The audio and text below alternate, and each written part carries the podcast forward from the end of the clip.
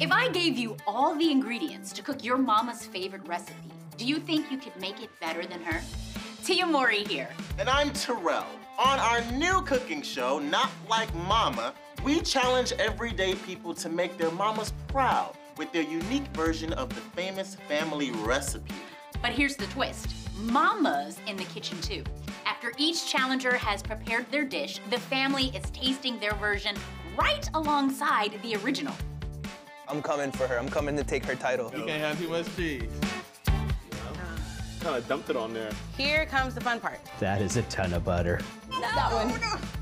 He's gonna burn them. Can these contestants pull it off, or will Mama's beloved dish reign supreme? He opened it. We're missing the sauce. This, let's see how it's going to taste. That is not my recipe. Goodness, we're gonna be here We're all day be- with the who's gonna- garlic. Oh! Pearl! see? Yeah, yeah. This is so good. This is one of the best things I have ever tasted in my life. This is not like Mama. Your daughter can cook.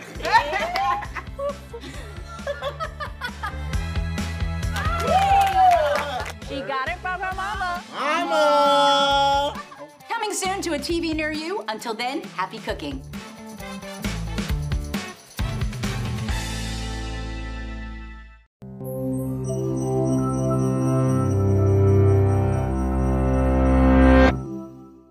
Trillions of bacteria, viruses, and fungi live on or inside of us, and maintaining a good, balanced relationship with them is to our advantage. Together, they form the gut microbiome, a rich ecosystem that performs a variety of functions in our bodies. The bacteria in our guts can break down food the body can't digest, produce important nutrients, regulate the immune system, and protect against harmful germs. We don't yet have the blueprint for exactly which good bacteria a robust gut needs, but we do know that it's important for a healthy microbiome to have a variety of bacterial species. Many factors affect our microbiomes, including our environment, medications like antibiotics, and even whether we were delivered by C section or not. Diet, too, is emerging as one of the leading influences on the health of our guts. And while we can't control all these factors, we can manipulate the balance of our microbes by paying attention to what we eat. Dietary fiber from foods like fruits, vegetables, nuts, legumes, and whole grains is the best fuel for gut bacteria.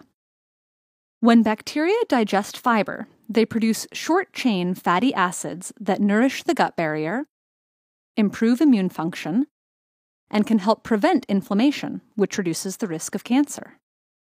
And the more fiber you ingest, the more fiber digesting bacteria colonize your gut. In a recent study, scientists exchanged the regular high fiber diets of a group of rural South Africans with the high fat, meat heavy diets of a group of African Americans. After just two weeks on the high fat, low fiber, Western style diet, the rural African group showed increased inflammation of the colon as well as a decrease of butyrate. That's a short chain fatty acid thought to lower risk of colon cancer. Meanwhile, the group that switched to a high fiber, low fat diet had the opposite result. So, what goes wrong with our gut bacteria when we eat low fiber processed foods? Lower fiber means less fuel for the gut bacteria, essentially starving them until they die off. This results in less diversity and hungry bacteria. In fact, some can even start to feed on the mucus lining. We also know that specific foods can affect gut bacteria. In one recent microbiome study, scientists found that fruits, vegetables, tea, coffee, red wine, and dark chocolate were correlated with increased bacterial diversity. These foods contain polyphenols, which are naturally occurring antioxidant compounds. On the other hand, foods high in dairy fat, like whole milk, and sugar sweetened sodas were correlated with decreased diversity. How food is prepared also matters. Minimally processed, fresh foods generally have more fiber and provide better fuel. So, lightly steamed, sauteed, or raw vegetables are typically more beneficial than fried dishes. There are also ways of preparing food that can actually introduce good bacteria, also known as probiotics, into your gut. Fermented foods are teeming with helpful probiotic bacteria like lactobacillus and bifidobacteria. Originally used as a way of preserving foods before the invention of refrigeration, fermentation remains a traditional practice all over the world. Foods like kimchi, sauerkraut, tempeh, and kombucha provide variety and vitality to our diets. Yogurt is another fermented food that can introduce helpful bacteria into our guts. That doesn't necessarily mean that all yogurt is good for us, though. Brands with too much sugar and not enough bacteria may not actually help. These are just general guidelines. More research is needed before we fully understand exactly how any of these foods interact with our microbiomes. We see positive correlations, but the insides of our guts are difficult places to make direct observations. For instance, we don't currently know whether these foods are directly responsible for the changes in diversity, or if something more complicated is happening. While we're only beginning to explore the vast wilderness inside our guts, we already have a glimpse of how crucial our microbiomes are for digestive health. The great news is we have the power to fire up the bacteria in our bellies. Fill up on fibers, fresh and fermented foods, and you can trust your gut to keep you going strong.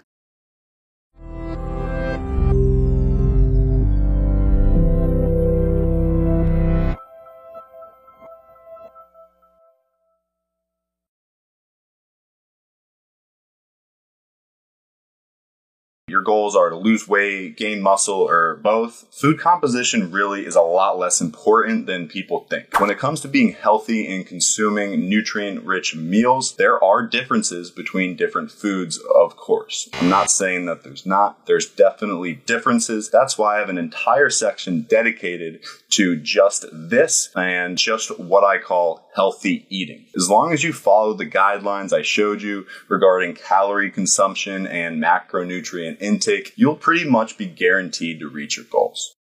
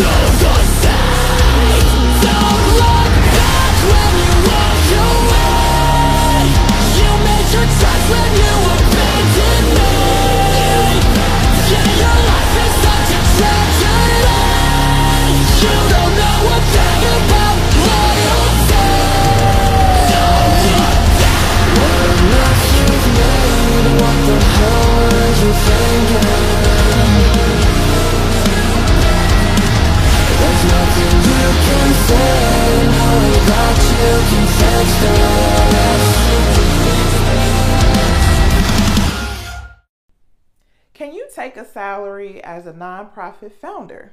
I'm going to answer that question in this video. Let's get into it.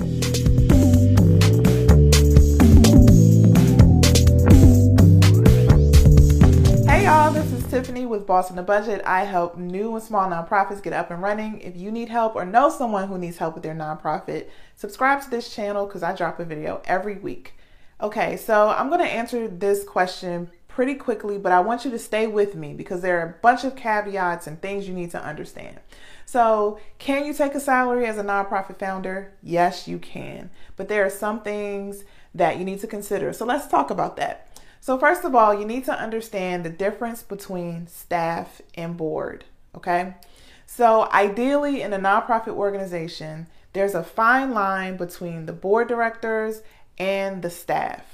So, the board provides oversight over the organization as a whole, and they are legally responsible for the organization. And there are some things that they pay attention to. They provide oversight over the executive director, they manage the finances, and make sure that the organization is basically following the rules. Staff deal with the day to day work. They make sure that the organization and the work you do with clients or your participants is happening, is functioning, right? Those are two different roles. Ideally, in a nonprofit, the board is separate from the staff. They don't do the same thing. So, if that's the case, then the board don't typically get paid for the work that they do because they're not necessarily considered staff. But the staff do because they're performing a job and they're getting compensated for the job that they have. So if you want a little bit more explanation of can board members be paid, I have another video that I'll put in the description box below where I answer that question. Um, the answer is yes, but again, more caveats. So check out that video. Make sure you look at that video. But I want to go a little bit deeper with that point so you can understand how nonprofits actually function and how it actually plays out. So I talk a lot in my videos about the different phases of nonprofits. So nonprofits go through development. They have the infancy stage and then the childhood and adolescence and so on and so on. As a new nonprofit, you're in your infancy stage. So the reality is when you are very new, the board and the staff are essentially doing the same thing simply because you probably don't have the money to pay staff, and the board are the people who have to get the organization up and running. You have to do work, right? You have to prove that what you're doing is making an impact. So you have to start the work. So a lot of times, the board and the staff are the same thing. The board is doing the actual work. So that line is very, very blurred between the board and the staff. Eventually, as you start to grow up in your organization, there's a bigger distinction and that line gets a lot clearer. But in the beginning, it's completely reasonable that the board is doing some of the functions of staff. Perfect example is a lot of nonprofit founders start on the board, but they know eventually they're going to phase into the executive director position. But because they're on the board, they're doing a lot of the work. They're holding meetings or doing the support groups with the clients or they're delivering meals and all that kind of stuff. So it's completely reasonable that nonprofits do that in the beginning. But ideally, you want a separation from that once you grow up. Once you know you are up and rolling and you have a pretty substantial budget, the board should stay out of the day-to-day work and do their oversight duties and make sure the budget is straight and the financing is good, and the staff should be able to function to be able to serve the organization and serve your clients. So I just wanted to get that distinction out of the way because as you are, if you are a board member in the beginning and you want to get paid because you're also doing the work, I don't recommend that you do that because board members typically don't get paid. And you may be confused because you're like, well, I'm doing the work, why wouldn't I get paid? Ideally, you want to transition into a staff position, and then once you transition into the staff position, then you can be paid. If you transition from the board to, if you're the founder and you want to transition from the board to staff, the board have to vote on that. They have to establish that you're going to be the executive director. They need to document the process they chose to select you. They need to document the process for identifying what your pay will be, and they need to make sure it's reasonable compensation for the type of work you do. So they're going to look at the industry that you're in to see what the comparable salaries are. And also, they should consider where you are in your development. You're not going to go from zero to 70,000 a year unless you've prepared for that as an organization. So they also need to be mindful of that. And if you're on the board before you transition, you're not a part of that vote. You're not a part of that decision so that it can be completely independent independent and fair. Okay, so say that you're a nonprofit founder and you want now want to transition to be a staff person. Here's a couple more things you need to think about. Are you going to transition to be an independent contractor or an employee? Now, the IRS has very clear definitions on the difference, and you need to be clear on what the difference is because it has an impact on your budget. If you are functioning as an employee, then the organization has to pay payroll taxes for you. That includes Social Security tax, Medicare, unemployment tax. All that tax has to be paid for you, okay? As an independent contractor, typically the organization will not pay that. You have to pay your own self employment tax. You have to get a 1099 and pay tax on the income that they gave you. Typically, executive directors aren't really they don't really function as independent contractors, right? So the rule, the, the way the IRS determines the difference is if you can control and direct the work. So if you have complete control and direction over the results and over the work that you're doing, you're typically an independent contractor. You would bill and invoice a certain way and then get paid that way. But a lot of executive directors function as employees and so that means they would have to get payroll tax and all of that. So you need to make that decision about what you're transitioning to because it has an impact on the budget. So before you sign off of this video, I just want to give you a couple more things to think about. Your next question may be, okay, so I know that I can be paid, I can transition to be executive director or even another position. How do I do that? So I just want to keep want you to keep in mind two things. First of all, if you want to get paid as an executive director and you want to phase into that, Write it in your budget. So if you know for the first year you want to get paid $25,000, the board has voted on that. Put it in your budget because then that holds you accountable for raising it. If you don't call it out, if you don't name it, it's not going to happen. There's a huge difference between if your budget is 75,000 and then you put in your salary and now your budget is 100,000. You are now responsible for making up as an organization that $25,000 in order to make payroll, right? And you should also have a cushion so that you don't have any interruptions in payroll. So you need to be actually ready to transition into a salary role. You don't want to rush into this. I recommend that you start putting money away, you start stashing money in a little cushion so that you can support payroll when it's time for you to fully transition to be an employee if you are a nonprofit founder. The other thing I want you to consider when you're trying to pay yourself a salary is the type of money that you raise.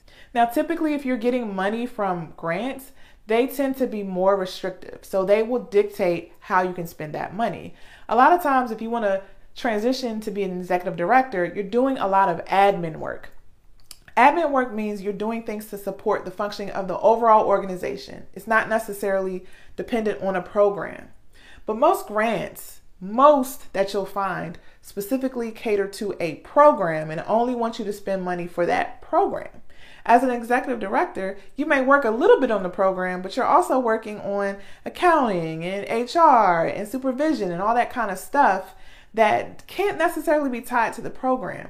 So keep in mind that you need to raise unrestricted funding to support your salary. If that type of money isn't in your fundraising plan, you're less likely to be able to cover your salary because you're going to be doing a lot of admin work in that executive director role. So just be mindful of the type of money that you want to raise when you want to cover your salary because that really does matter.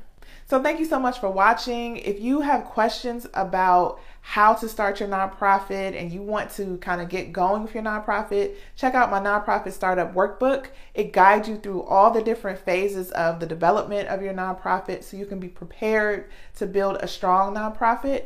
Also, if you have questions for me, feel free to visit me at www.bossonabudget.com and I'll see you in the next video.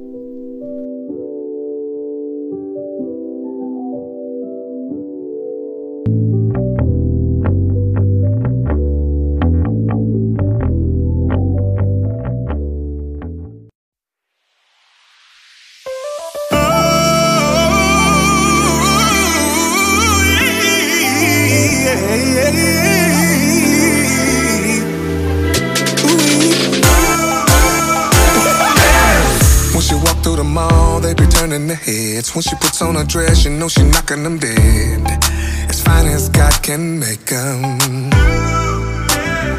And whenever she dances, she never misses a beat. I'm holding on to her hand, she knows that I never leave. I'm lost in her vibration. Oh, after all this time, it just gets better, just gets better. Believe when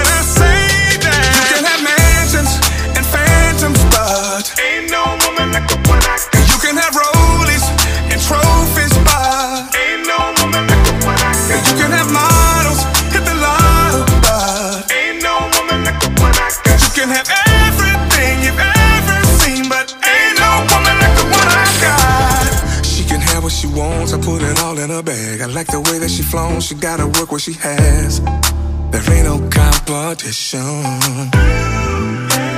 And at the end of the day, she give the best of her love. She always knows what to say. I place nobody above her. And loving her's my mission. Oh, time, it just gets better, just gets better.